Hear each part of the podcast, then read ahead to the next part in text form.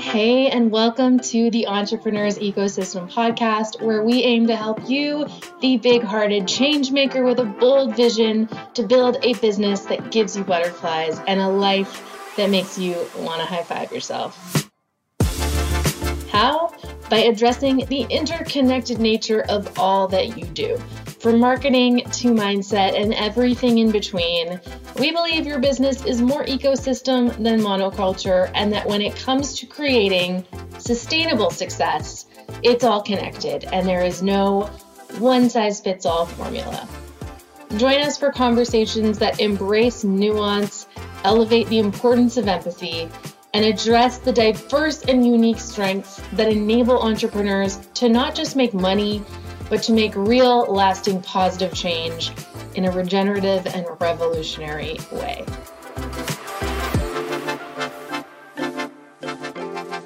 Hey everyone, welcome back. I am truly excited to get to chat with Dylan Redekop. Correct? Oh, yes. Well done. So let me tell you a little bit about our guest today. Dylan, just like yours truly and Dawn as well, lives on the west coast of Canada with his wife and kids, where he works as a marketer by day and newsletter publisher by night. He's been writing and publishing the Growth Currency Newsletter since January 2021 with 100 published editions. I think it's more than that now, right? 105 or so, I think. 105 of his weekly newsletter, while earning over $10,000 in 2022 alone in newsletter ad and affiliate revenue. Mm. When he's not working or publishing, Dylan enjoys spending time with his family, running, playing guitar adequately, and losing at fantasy football. Yeah, I love every year. So good. Thank you for joining us, Dylan. I am truly excited to be here. So thank you for having me. It's a pleasure and an honor. I want to just share a little bit of backstory of how we connected and why I'm so obsessed with newsletters right now. I feel like I've been obsessed for some time, but that obsession is now on steroids. So Dylan and I connected because I was on his newsletter list, and I don't remember how I found you, but your newsletter is so meta and always full of such incredible resources on how to start and grow a newsletter, which became hyper pertinent and relevant for me because I just started as the editor-in-chief, which sounds so fancy. I'm obsessed with this title as well, for a new newsletter that has yet to launch for a really massive brand that has like millions of followers, already has hundreds of thousands of subscribers. And I'm in charge of the strategy, the content, everything behind this new newsletter. So I really learned so much from following you, Dylan, and your newsletter. And then we got to chat and have a one-on-one session. And I want to send you a testimonial or something to let you know how helpful what you shared with me has been. Awesome. And now we get to chat on our podcast. So I'm just extra excited. I love it. Yeah, it was great. It was a great chat. And, you know, you helped me as well with some quiz ideas too. So it was a good mutually beneficial conversation. So I love chat newsletters anyway. So I would have done it the one way, no matter what. Amazing. Yeah. I mean, we have a lot to talk about. Yeah. Where should we start?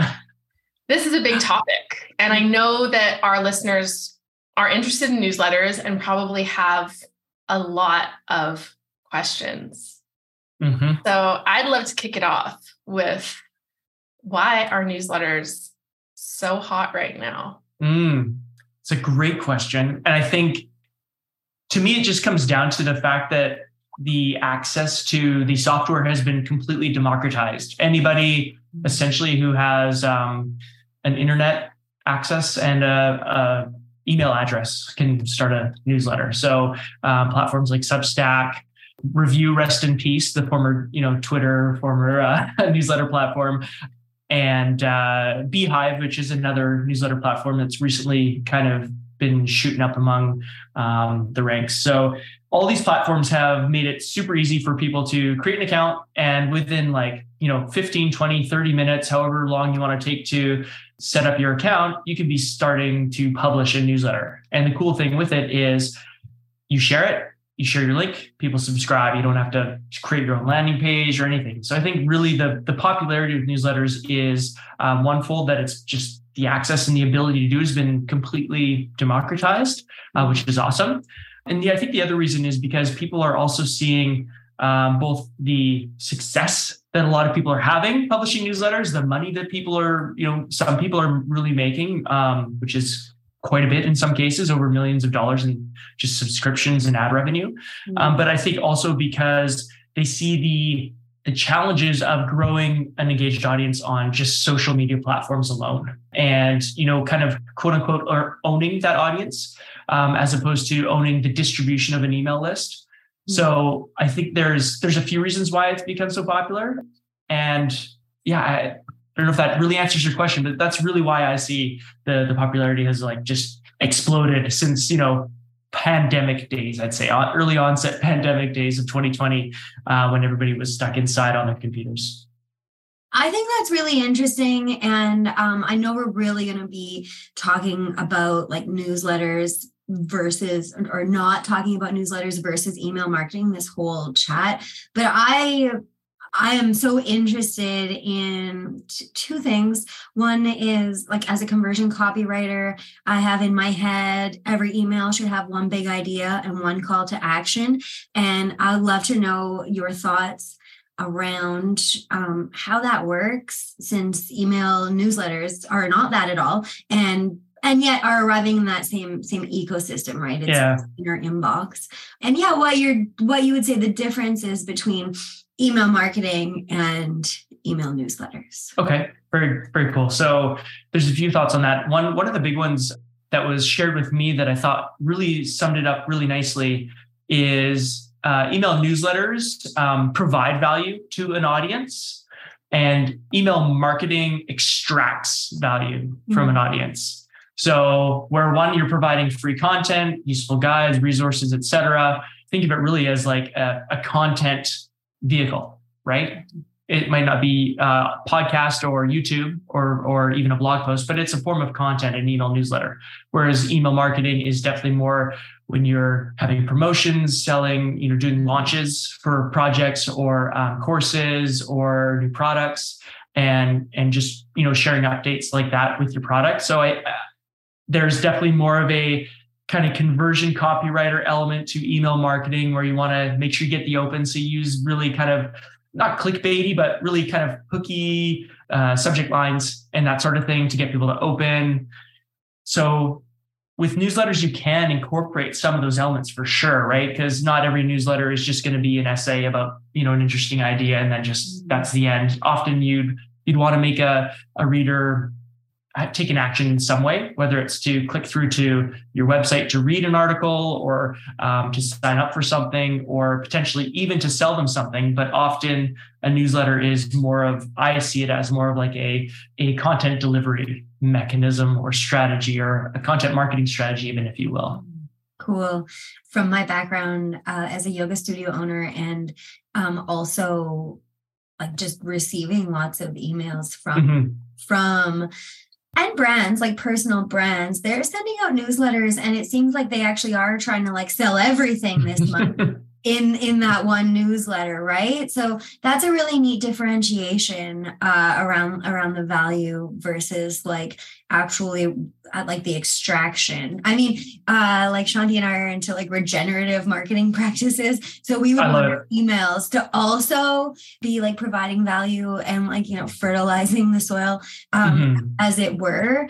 But yeah. So is there a difference, do you think, from a physical business that has a bunch of stuff happening this month and wants to let you know what's going on versus say a personal brand and what their newsletter might seem like or what they're trying to do? I think the the approach might be slightly different. A physical business can still provide interesting resources, articles, helpful guides in a newsletter format that also might give updates on the business or on the industry, you know, of course, depending on what it is. That can totally be done in a newsletter. Like a company I work for, we do a monthly newsletter, and often it's updates from the business, events that are happening, things that are happening locally, as well as any promotions we might have going on, but also just like some tips and tricks around the certain industry that we work in. So you can definitely leverage both. And then once in a while, we'll send off actual promotional emails that are kind of outside of the kind of standard monthly newsletter rhythm. They'd be more like a one-off, oh, we've got a great promotion, 7-day promotion, here's the details. And then it's much more focused on kind of that email marketing, conversion copywriting style of talking. So there's definitely a few ways to go about it. In terms of a personal brand, I think it is, again, depending on what you're building a personal brand for. If you're like a service provider, if you're coaching or you're doing freelance work, obviously your end goal needs to be held in mind when you're creating your newsletter, so that you're not kind of just sending out maybe random updates. You have kind of an end goal. You know, eventually you want to prime people to buy something from you, and that might not always be the case. But usually, I think I've said before that, you know, the point of a newsletter is inevitably to bring in revenue in one way or another, whether directly with like subscriptions or media sponsorships, advertising, that sort of thing, or affiliates, or indirectly through getting people over to your website, getting them into some kind of marketing funnel as well, in terms of buying your services or signing up for maybe a free workshop, and, you know, getting them in that way as well. Cool. Thank you. No problem. Yeah, actually, Dawn, I read an email from one of your past clients this last week. Oh, really? A newsletter. And it was doing exactly what you just said. It was structured like a newsletter, but it was only pointing to like the ways that you could work with her different programs, her different courses, her different articles. And it was very like her stuff focused. So it didn't have that feeling that you get from a newsletter that's like designed to blow your mind and give you solid insights. And it didn't feel like that at all. But I've seen other brands pull it off beautifully, like Seed, which is a probiotic supplement. And they have this newsletter that I think really balances sharing value and ideas and interesting articles and promoting their actual product. So I think, you're sort of walking a fine line. And I think newsletters are so especially interesting because you can generate pretty outlandish amounts of money just from people being on your newsletter and brands that want to partner with you, that you align with, and affiliate links. And I think that's, to me, a big differentiator between this form of content and, say, posting regularly to a blog or even podcasting. Like, in my mind, it takes a lot more to get a podcast to a place where you can start making pretty decent money from it than a newsletter. Maybe that's my bias, because I think writing is a lot easier than talking, but I mean, it's pretty interesting. I wanted to ask you, Dylan, like, what are some of the most impressive case studies you've seen lately from brands or personal brands that have started and grown a newsletter and made it profitable? Ooh, that is a great question. So there's a few that come to mind right away. And some of them I don't even think have monetized really yet, but I know that it's like they can and will very soon, just because of the weight of growth, the rate of growth and trajectory they're on, and how often I see them mentioned in the newsletter circles. So the very first one that comes to mind is kind of an OG to some degree of the newsletter world. And his name is Josh Spector. He's at JSpector on Twitter. And I came across him a couple of years ago when I was doing the Ship 30 for 30 program with Dickie Bush. And he had recommended following Josh. And so I started to, and Josh had a really interesting concept where he sent out a weekly newsletter and you could opt into a daily newsletter, but it was a lot for a lot of people. Like daily newsletters from somebody is quite frequent, but he had a weekly newsletter which shared 6 curated links. Usually one of his own links was in there as well about helping creative entrepreneurs grow and monetize their businesses essentially. And he always had an ad at the bottom, but his ads were very unique in that it didn't tell you what the sponsor was or the advertiser was. It said essentially is like, if you want to grow your email list, then you'll definitely want to check this out. And then he'd just add a link to check this out. And so you're like, well, I want to grow my email list, so I'm going to click on that link. And so what he found was he was getting a lot of clicks on his links and pretty good conversions, because once people get over to the advertiser site, if they do a good job with their landing page, then you know you're more likely to get the conversions too. And so he was charging, I think, $100 a pop, and he had about a 19,000 person subscriber list to his emails. And so for $100, I was like, that sounds like a really good bargain to advertise in his newsletter. So I even advertised my newsletter in his, and I think I got about 50 subscribers for $100, which was a pretty good ROI. Since then, he has now gone full 6 days a week, Monday through Friday, plus a Sunday edition. He has sponsors for just about every edition. And he's upped his rates to $350 per send. And so he is making, I'm not going to do public math, but he is making, I know back at the end of 2021 or around the beginning of 2022, he published an article saying how my newsletter makes, $48,000 a year in ads alone, sort of thing. So he's somebody who's like a solo newsletter publisher. I think he's got a virtual assistant that helps him a bit, but really it's just him creating the content, managing a lot of the back-end stuff. And he's making what some people would consider a pretty good, living wage, just publishing a newsletter with the advertisers. So a bit of a long answer to that question, but he's one of the first people that I saw really making the individual newsletter monetary case for like ads and stuff. Not like the Morning Brews and The Hustle, these really big newsletters that grew super fast, over 1 million people, and are making hundreds of thousands of dollars in revenue a month with media or sponsors and advertisers. More like the person who I'm like, hey, I could kind of be there maybe, in a few years if I keep it up, as opposed to growing a whole team to get a whole bunch of subscribers. So that's one. There's a few others that come to mind. I just want to stop there if you have any questions about that at all. I think the only thing I would want to point out is that he made about 50K just from the ads, right? But probably a bunch of those links were also affiliate links or the rest of the stuff that he would be sending people to. For the most part, they were just actually pretty good articles that at least he didn't disclose if they were affiliate links, but a lot of them were just great resources on, usually around the idea of growing an audience, improving your social media presence, or growing a newsletter. Those were kind of the main, sort of things he was sharing articles on. So I think if he did ever have any affiliates, they would probably have been in the sponsor slot. Yeah. That being said, I don't know that for sure. I can't say that I opened every single email and checked, but yeah, he probably threw a few affiliates in there as well.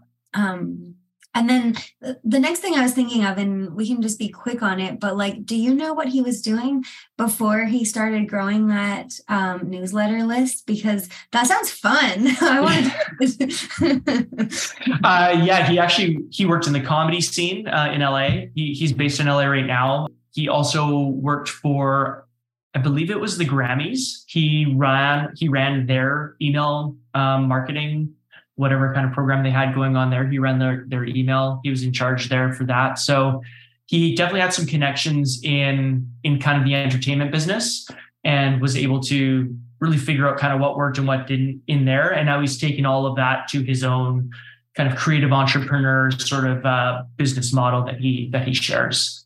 So, and he does, I think, $1,200 calls for people for 1 hour of his time, or 90 minutes of his time, I should say. And so he's got a lot of wisdom to share, and he often helps people even just without charging them. If you could just go on his podcast actually and ask him 3 questions. And that's the structure of his podcast is I want to know, and you ask him 3 questions and he gives you answers. So it's an interesting business model he's got.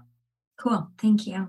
All right. Oh, that's so cool and so inspiring. And yeah, I mean, 50K around that from just ad spots. But of course, the people on his newsletter list are going to be interested in his one-on-one sessions or his other services that he provides. Like there's so many tangential directions where a newsletter can help you grow your revenue and build trust in a pretty scalable way.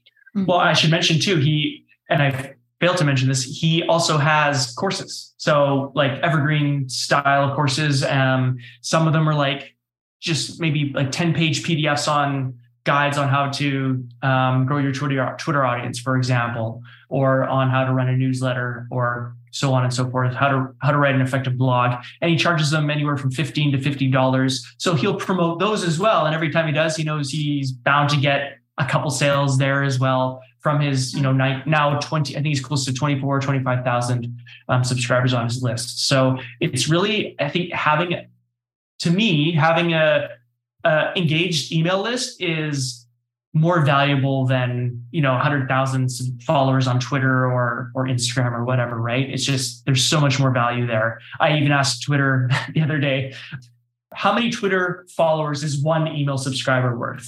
And I got quite a gamut of answers because people were like, maybe 15 to 20. And some people were like easily 100. I'd rather have one newsletter subscriber than 100 more followers kind of thing. And so it was a really interesting thought experiment, to say the least. Oh yeah. You're preaching to the choir here for sure. We are all about the email and possibly shying away from the social too much because we'd love to get some people from social. Yeah, that's my problem is I don't put enough energy in that direction. It all goes to email. And then I'm like, oh yeah, there's still ways of reaching people on these other platforms. Yeah. But we've seen firsthand, we've had clients with hundreds of thousands of Instagram followers, Twitter followers who are making, who are barely scraping by in their businesses. Yeah. So yeah, I think you make a great point there. It is worth a lot to have solid, connected, engaged subscribers. Yeah.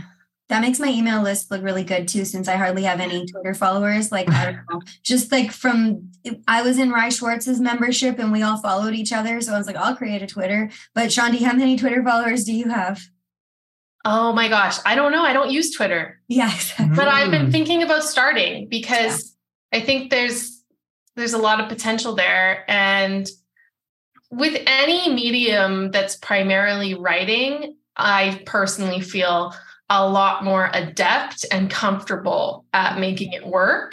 Like the podcast is a comfort zone stretcher. Video is a stretcher, but like putting together the Twitter thread style content feels like it could be easy to repurpose existing content and could be a lot of fun. So I've been thinking about it, but what I need to do is unfollow everyone I currently follow because I used to have Twitter and use it for when I had a food blog and I just follow all these food blogs with my whole feed is food.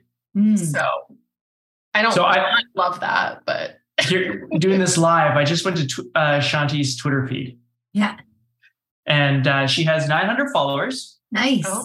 800. She's following 1,800 people. And the first line of her bio is Chanti sucks at Twitter. So I didn't even remember that. Some people call her the quiz queen, and she hates writing in third person and is equally good at crafting delicious emails and aiolis.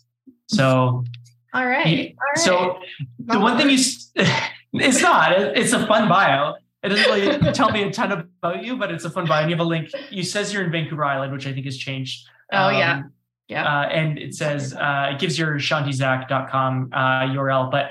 One thing I thought you said that was interesting that I totally agree with is newsletters and Twitter, like that writing. Newsletters are a written format. Twitter's predominantly writing, right? And so naturally, I think Twitter is a good platform that lends itself a lot to somebody who's going to be more invested in your newsletter than, say, Instagram, where it's much more visual, now more video even focused. So I found the most success.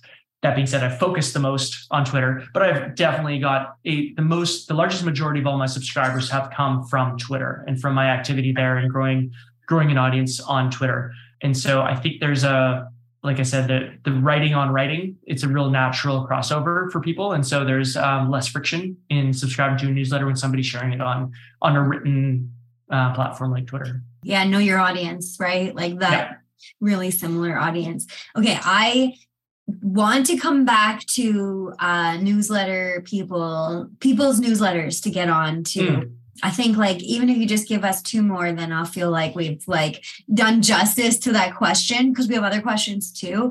Okay. Or one more. And yeah, the Morning Brew, I used to read that all the time until I didn't want to think about politics anymore for a while. But I really liked it until it felt too adsy.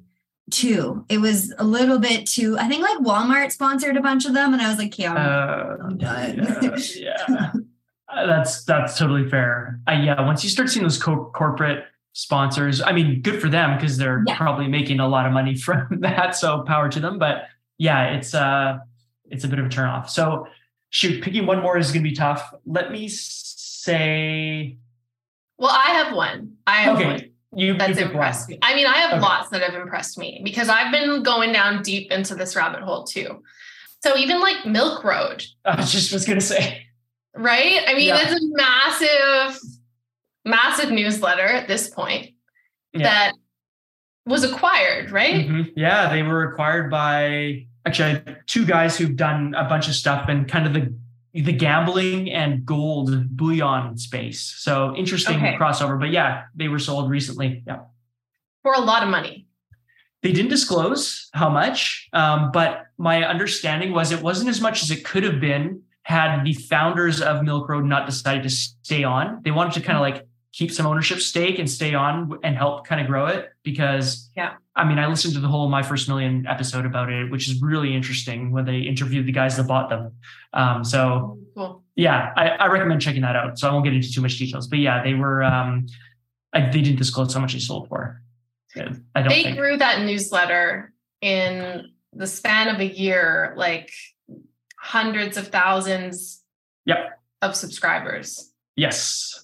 Yeah. So they did they had a few advantages that a lot of people don't. They had actual sort of digital online celebrities like Sean Perry running the show there. And if you don't know Sean, I guess the way he's best known now is being one of the two people on My First Million podcast with Sam Parr, who ran The Hustle. And so it was interesting to hear Sean kind of growing the Milk Road as a newsletter when Sam had, already grown and sold The Hustle. So he was kind of like sort of out of the newsletter game and now Sean was getting into it. But what I found interesting was that from an onlooker's perspective, it looks like they just grew like organically like wildfire. But what I've heard from behind the scenes is yes, Sean's persona had a lot to do with the growth, but really they still spent a good amount of money getting subscribers. So they had a good amount of budget put aside, running Facebook ads. A guy by the name of Matthew McGarry, who also helped run The Hustle's paid growth. He's got his own newsletter, paid growth agency, and he's working with quite a few different clients. There's a few others you probably know if you looked him up that he runs or has run their paid growth campaigns for their newsletters. So I met with him a while back and he told me, that there was a lot of good organic growth with the Milk Road, they did have a budget set aside to definitely put towards paid growth. That's really cool. I love that someone has an ads agency devoted to growing newsletters. Yeah. Yeah. And I can't name names yet of the we're working with for this new newsletter, but we're definitely looking at like the strategic paid growth side. And I have been getting so many ads for newsletters. You know how it is. Like once you're you show intent and interest in one thing, Instagram and Facebook are like, here's 200 more. And just swiping these ads, because I mean, it's really interesting as a copywriter and someone who specializes in helping people grow their email list using quizzes. I have long used the example of like just saying, sign up for my newsletter, good enough. But in many cases, it is. And that newsletter is valuable and specific, and the reputation around newsletters is changing, as we spoke about. So we're not all, oh my gosh, what's his name? Sam Parr, Sean Perry. Yeah, right? Yeah. A lot of our listeners are probably like, should I start a newsletter? Who does this work best for? How do I get started? So I'd love to like pull us back to basics and really ask you who should and who maybe shouldn't start a newsletter. Yeah, I think I wouldn't want to discourage anybody from starting a newsletter unless there's some few caveats. And actually, it's funny, this come a bit of full circle. When I was on Josh Spector's podcast, I said, basically, why should you not start a newsletter? Because I wanted him to basically, kind of come at me with this answer of, there's not really any reason why someone shouldn't. However, if you're like hoping for some kind of get rich quick scheme, or you're not willing to actually, and this ties into that answer, you're not willing to actually put in a bit of consistency and be patient with growth. If you're not patient with those kinds of things, then you either have to spend a lot of money to grow quickly, or you're just not going to make it. So if you're looking for those things, then I would avoid a newsletter. It's a more of a long-term play. It's a bigger time horizon. Growing an email list is super valuable. And if you have to, keep reminding yourself of that, this is like for the long haul, I'm doing this because it's important, and it will one day, I'll reap what I sow in putting in the time. So really, there's no other reason why you shouldn't, unless you just don't like writing and you don't want to promote it. Like you kind of have to do those things as well to grow it. So, like I said, if you're somebody who likes talking to people on a podcast, or just doing YouTube videos and that sort of thing, then maybe that's more your realm and you want to stick with that. You don't want to do a newsletter, but I would say actually, if you're doing those things and you want to build a business doing them, you should definitely have a newsletter. With that, let people know when your podcasts are coming out, or share tidbits from your podcast, because not everybody has an hour to spend every week with you listening or watching your videos. So you can give them, quick bites in a newsletter that they could digest a lot quicker. And then maybe that would lead them to the podcast, like, oh, that's really interesting. I want to listen to this whole thing. So I think that even if writing isn't your jam, I think that you could still do almost a minimum viable newsletter when you're doing other things like a podcast or a YouTube channel, or if you're an influencer just doing like reels and you're making money from brands doing that, why not start a newsletter as well? And, maybe charge a little bit more, and you can promote those brands in your newsletter too. It doesn't just have to be you, soaking in some kind of, natural sauna in the woods and making money doing that. You could include that in a newsletter. And my dream job. Yeah. Right. I need that newsletter. I want to start that newsletter. There you go. Like a hot springs and saunas newsletter. Like that'd be nice, right? For you, Dawn. Yeah. We also haven't done hardly anything with this podcast, and this is our 43rd episode. We have an okay listenership, but it definitely makes me think that we have enough content to put out a lot of value in a newsletter, even if it was just the Entrepreneur's Ecosystem Newsletter, and we were just focusing on I want to say back issues, but back episodes and and the cool stuff that's come out from it. So yeah, thanks for sharing. Well, to speak to that, full disclosure, I was sending solo episode emails for a while, and to be totally blunt with you guys, they weren't performing very well. The open rates were really low, the click-through rates were really low. And I was like, okay, this isn't working. It is a big ask to get people to listen to an hour to 90-minute long podcast. And so my game plan is to create a new newsletter and really use it to provide value, beyond just sharing our episodes. Yes, sharing our episodes, but also I think one of the big reasons I love having the podcast is because we get to chat with so many cool people. And there's this like partnership and relationship aspect of it that I feel like it makes running an online business so much more fun, so much more meaningful, and way more effective, because like so often the people we have on our podcast then share their episode with their audience, and we get to just expand and meet really cool humans. And I think that it's similar with newsletters. So to have a balance of, yes, sharing our own content, but also sharing content from people who we're learning from or inspired by, or who like put a really funny TikTok out there or whatever it might be, right? And they, like, it's a small world. They see that. And so that's just another sort of aspect of this pillar of online success, which I really think is relationship building. I like that. And then I get worried about deliverability and too many links in an email, and whether you should be using like the same platform to send a newsletter out as you should for your promo emails. And I don't mean to step away from the relationship building aspect. No, that's a good point. Totally. Because, I'm all about collaboration. I remember actually the Copywriters Club maybe a year and a half ago sent out a thing like, do you want all of these things? Do you want this newsletter? Because we think it might be screwing with our deliverability. And you used to have the Sunday set list, Chanti, right? And didn't you kind of put it to bed for that same sort of reason? Like not sure if people were really into it, even though you were getting lots of replies, and not sure about deliverability. So not to move away from relationships, because 100% I'm here for that.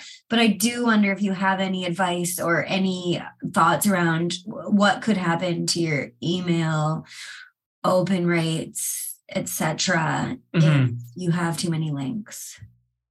I have never encountered personally an issue with, and I don't know, Shanti's read my newsletters, so she knows how many links I shove in that thing, which maybe isn't the best practice of best practices. But I do try to include high quality links, nothing questionable in any way.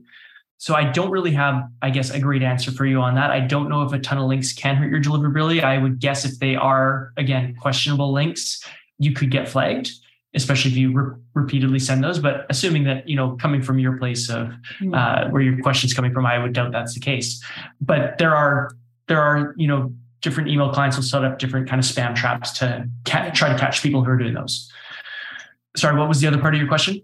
Yeah. What do you recommend basically for an email marketing platform? And if like, I got a lot of people on Substack and so my one friend's on Substack, she moved her 8,000 person list over there, and now she doesn't have anybody's names anymore. Like she can't segment them in the same way. Yeah. Right. So yeah, I'm like, oh, okay. Substack's cool because you can just get paid, right? Like people, you can charge for the newsletter, but if you can't segment people based on them clicking and all of that fun stuff that I'm so into, then so that was my question. What would you do for a platform? That's a great question, because a lot of people also, I had this question too when I was starting. And so I think this is where that chat about email marketing versus newsletters really comes into play, because Substack is a newsletter platform. They are not an email marketing platform. So if you want to do any of that fun stuff like custom fields, tags, automation, sequences, segmentation, all of that stuff, do not use Substack. They weren't built for that. They don't have, as far as I know, any intention of doing that. That's what the ConvertKits, the MailChimps, et cetera, of the world are for. So if you just want to write a newsletter, you don't care about your segmenting, and you want to maybe turn it into a paid newsletter at some point, Substack's a great option. They also have a really good network effect going on where they have recommendations, and you can, you know, show up in their field, in their discovery or their discover section as well. So like they have that going on, but if you're trying to do kind of more traditional email marketing tactics, or you have desires to personalize emails a little bit more with first name fields, for example, then I would shy away from Substack for sure. Yeah. Like I like to send out an email, and like, I don't market much to my list at all, but I'm like, if someone clicks this, like put that they're interested in it so I can send them another email or what have you. And I could see that working really well with a newsletter, right? Like, absolutely. You know, I'm like, oh, you should take my friend Chanti's course. It's how I learned everything. And then if they click it, I'll send them some more rather than like just getting more people unsubscribing or what have you. So would you recommend people having two platforms or okay? No, I wouldn't. I would recommend use one platform and use it for both of those things, but also be cognizant of the more you're promoting marketing style campaigns, email marketing style campaigns, the more that's going to kind of maybe cast a bit of a negative halo effect on your newsletter. Does that make sense? You might get more unsubscribes if you're pushing too much, if you will. But if you're giving people what they're showing that they're interested in, and you do it in a, you know, an effective way, then you probably won't do that as badly if you're not marketing to your whole list, just this subset of people who are like, oh, they clicked on Chanti's link. Maybe you send them a friendly reminder that, hey, that launch is closing soon. You might want to get in before it does because you clicked on this link before. I know you're interested, kind of thing. Yeah. Sweet. Yeah. So you've got your platform. Let's say you've chosen your platform. What do you do next? And I think we should definitely link to your amazing free resources and free course, Dylan. But I'm curious if someone's wondering, well, what do I talk about? What should my newsletter focus on? Like, how do you coach people on discovering what that is? Yeah. So there's that. I think the biggest bottleneck, if you will, for people with newsletters is that, you know, what do I write about? What's my niche? I don't have a niche. Or what topic do I write about? Or maybe like everybody's writing about this topic and I don't, you know, just want to be another voice in this huge sea of voices. So I think what I try to remind people is that even if, for one, if you are, say, an expert in, let's say, like web development or graphic design or, you know, something along those lines. Yes, there's, you know, hundreds of thousands of graphic designers or web developers, but you have a unique perspective from your own unique experience, your own unique opinions. And so we all have our own valuable insight to share, I would say. So if you are going down that road of kind of using your work experience or even your life experience to write a newsletter, then there can be value there. You can teach people, or people can learn from, you know, mistakes you made or successes you've had. And so I try to, I guess, advise people not to shy away from feeling like they're just another voice in a large pool. You can always inject your, you know, some personality, whether it's humor or, you know, memes or anything into your newsletter that kind of makes it a little bit more you. Or you can flip it completely on its head and just start publishing, turning it into more of a current events or an updates about this industry. So if you're a graphic designer and you want to keep on top of the latest news in that field, then you could create, you know, graphic design daily or graphic design weekly, and then take that information that you are reading anyway and turn that into like a curated email list that goes out maybe daily or a couple times a week or maybe once a week, and inform people that way. I think a good example of this is a lady who named, I believe you pronounce it Aleda Solis, and she writes SEO FOMO. And so it's just a newsletter about, it's essentially a curated newsletter on kind of the top, you know, 8, 10, 12 things that are going on in the SEO industry, the SEO world that people should pay attention to for, you know, SEO content marketers and that sort of thing. So, and she's grown her list quite rapidly, and her newsletter is quite popular. So there's definitely different ways you can look at it, but I really think it comes down to knowing that, you know, your experience is unique, and you can start from a place of, I guess, your own personal experience. Yeah, I love that. And even if you're compiling the latest news on a certain topic, you can still share your perspective and point of view. Yeah. Yeah. And I think that's where there's more freedom for people who aren't necessarily in love with writing, right? Yep. Because you can just share links, totally, a little blurb on what you think about it. And people love that. And you don't have to share 1,000-word essay, you know, all about a certain topic. You can definitely. I think that's kind of how I started writing my newsletter. Was I saw a post from James Clear about leadership a few years ago, and I was like, oh, I was in a leadership role at a company. I've got some ideas and thoughts around this as well, and something to add to it. Or even just like writing sort of a contradictory or a contrarian sort of point of view to a popular opinion or a popular way of doing things. Not that you could necessarily base a whole newsletter on it, but like you can always take that other angle or perspective, because people are always interested in, you know, some contrarian points of view, whether, as long as they're not just for, you know, clicks and all that stuff. But yeah, it might be a safer place to share contrarian points of view as well than Twitter, which I don't have any opinions on Twitter, that's for sure. It just seems like people get riled up, right? Not that we don't want to only speak to our, like, the people who already think the way that we think, but yeah, it seems like more of like a family versus like being at a symposium or something. Well, I did tweet the other week. I was out for a run and I had this funny line pop in my head. I think the tweet was, blogging is dead, start a newsletter instead. And so I was just like, that's kind of clever. Yeah. Blogging isn't dead, but you know what I mean? Like it was more just to kind of a little bit of a tongue in cheek tweet. And they got quite a few replies from people who were like, this person makes, you know, $5 million a year with their blog. And I'm like, I know blogging isn't dead, but it's like, let's evolve our thinking a little bit. Like, you know, I just think, you know, starting a newsletter, you're quicker. There's a quicker path to, I think, financial reward starting a newsletter than a blog. And I think it's more rewarding, period. So it's from my personal perspective, that tweet rang very true. Yeah. And like, who's using RSS feeds anymore? Yeah. When was the last time you subscribed to a blog? Blogs. Yeah. No. I actually do use Blogleven, which I like do my weekly meal prep. I go on Blogleven and see like all the food blogs I'm following. What are they posting?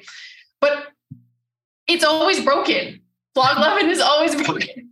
It never works. I'm like, okay, this is so ridiculous. It's so much easier to just get that stuff directly in your inbox. Mm-hmm. And like, speaking of blogging, I'm really curious your thoughts on publishing your newsletters as blog posts. Mm-hmm. And is that, like, I think you do that.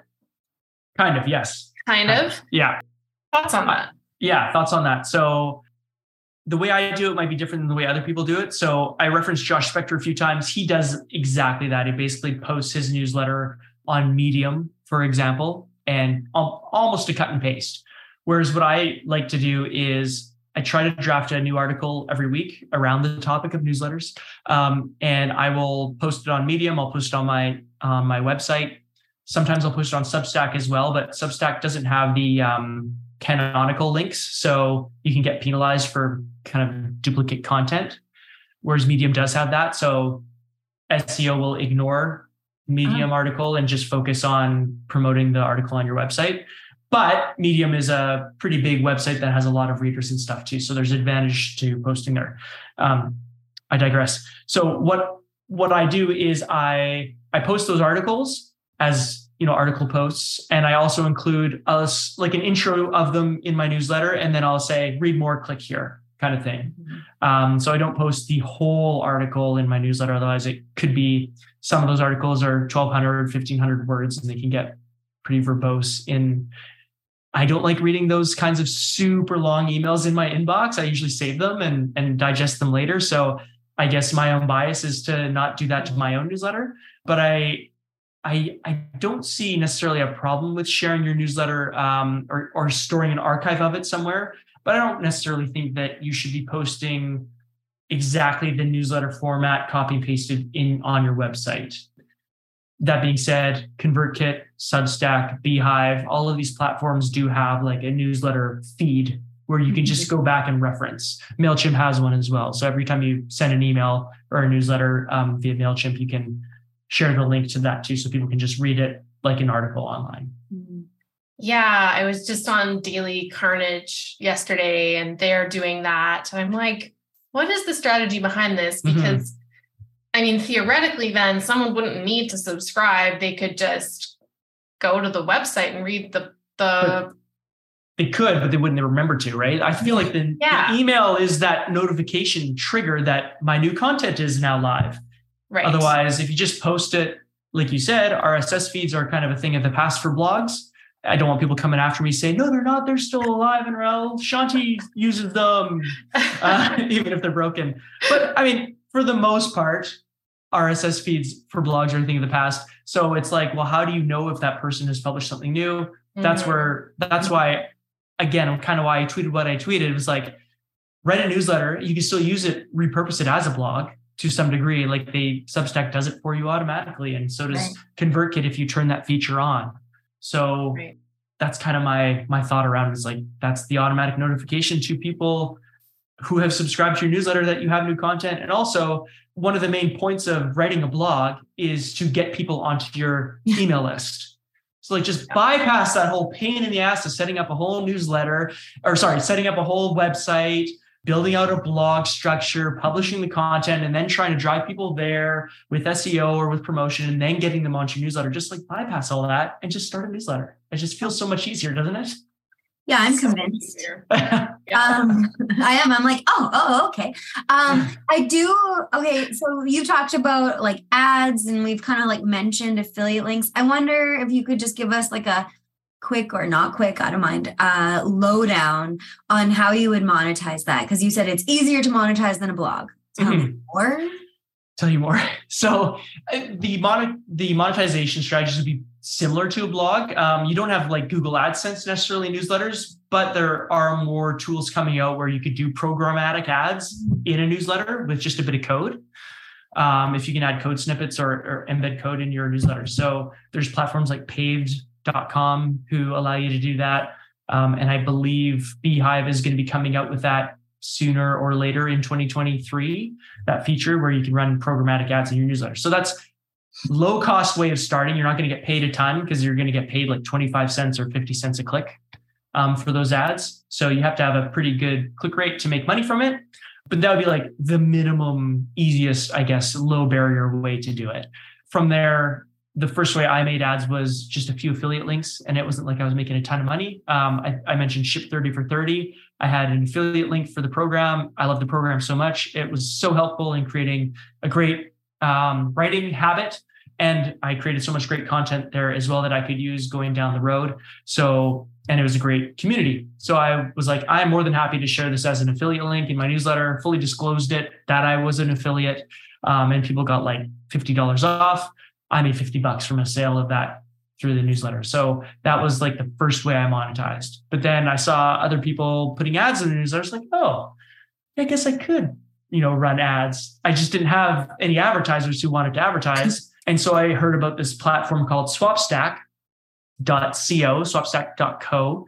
And what they do is they are like a marketplace for newsletter publishers and people who want to advertise in newsletters. So they kind of join these two groups of people. And you just create your newsletter profile page. It says the name of your newsletter, what kind of topics you're writing about, how big your newsletter is, so how many subscribers, your open rates, your average open rate, click rate, et cetera, and then what your ads would cost. And so I created that account. And within about 3 weeks or so, I had my first paid ad.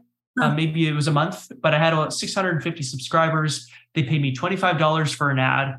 And the money, it wasn't about the money, it was more about the validation that idea was possible, that business model was possible. And then shortly after, other people that I had been chatting with on Twitter and had done a few Zoom calls with were like, oh, you run ads? I'll sponsor your newsletter. I'll buy like, this one guy was very generous. He bought 10 spots and paid me kind of a discounted bulk price for it. And so it started, I really saw the possibility and the potential of creating kind of a little media business with a newsletter. And so that's the way I still do it.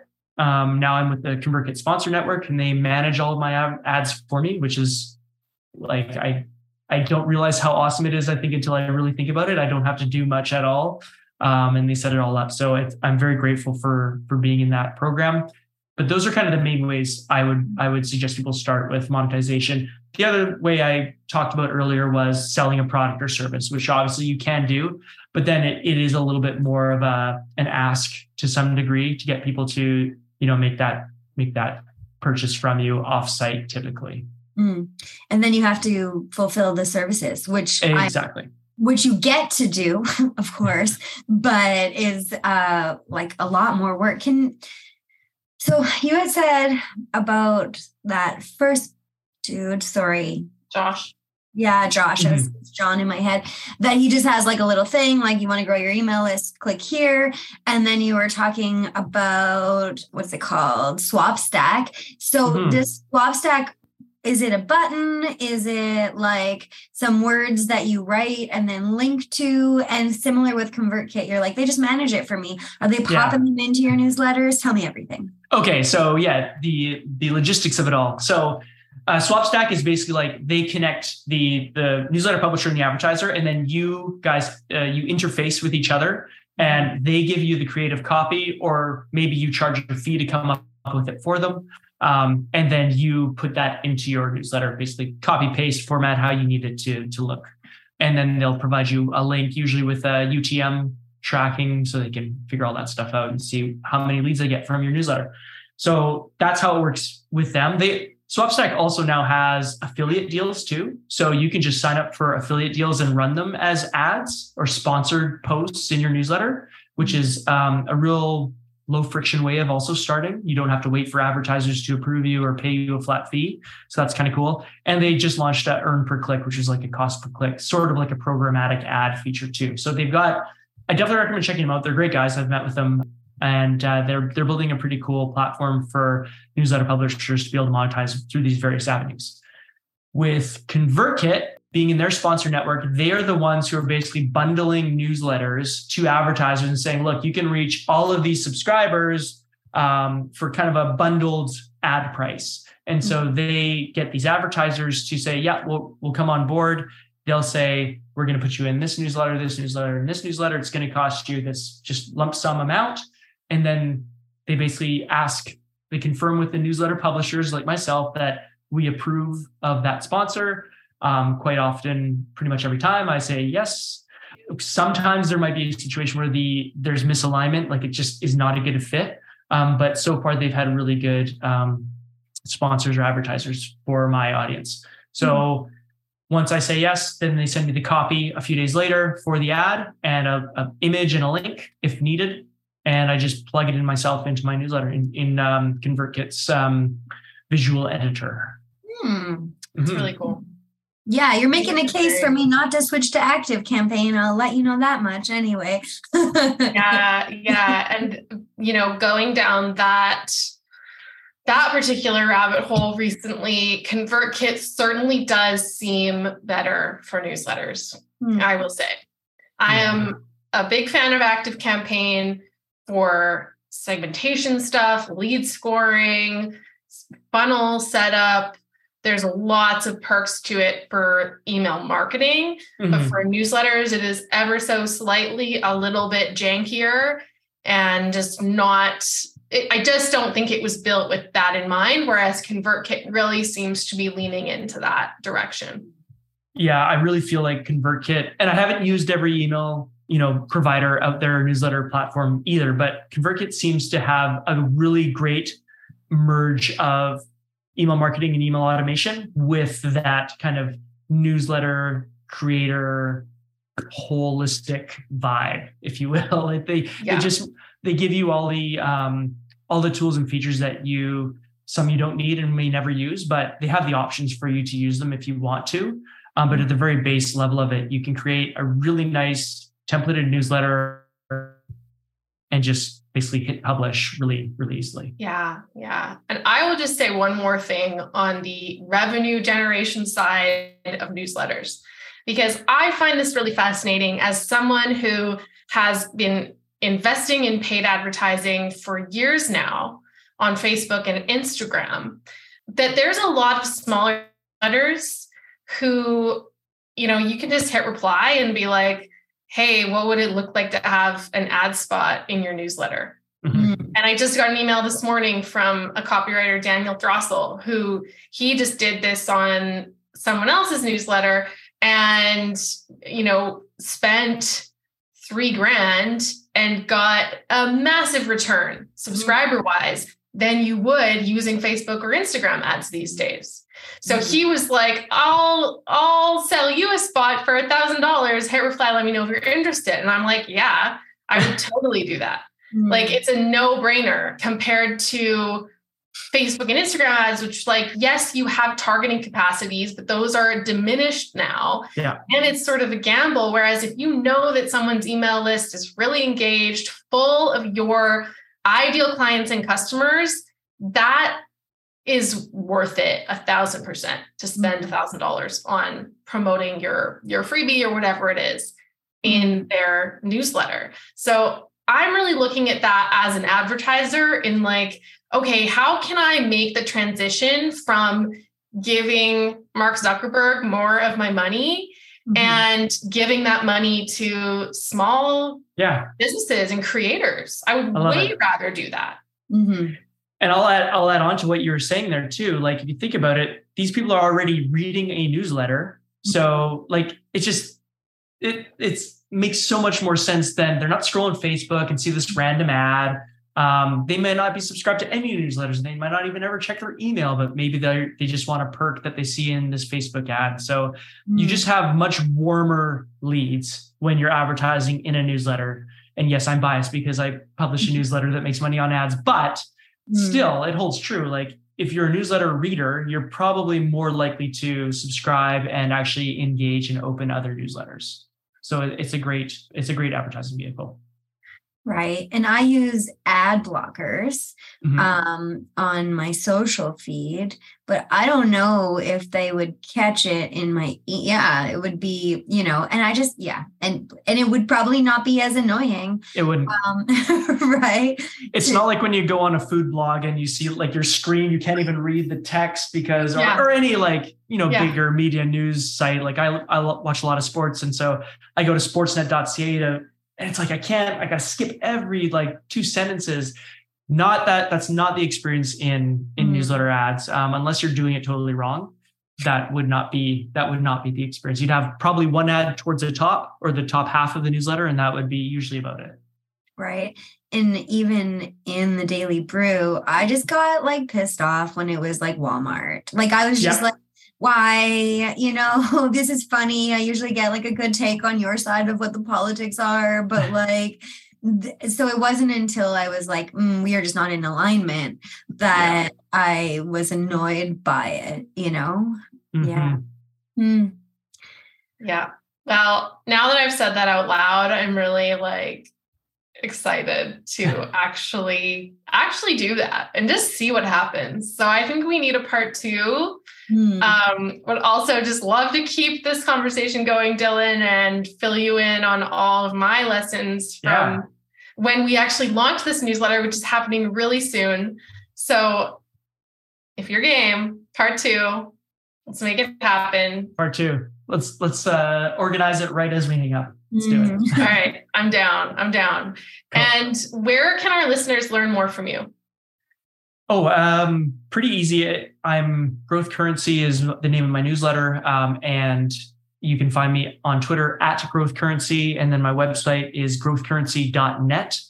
If you Google Growth Currency, unfortunately, Substack usually shows up first, my old Substack account, but growthcurrency.net is where you'll find my website full of resources and where you can subscribe to my newsletter as well. Cool. Awesome. This has been super inspiring. My favorite part is, like, just talking about the democratization of getting to people right from the beginning. So yeah, I'm gonna say thank you and pass it over to Chanti. Very welcome.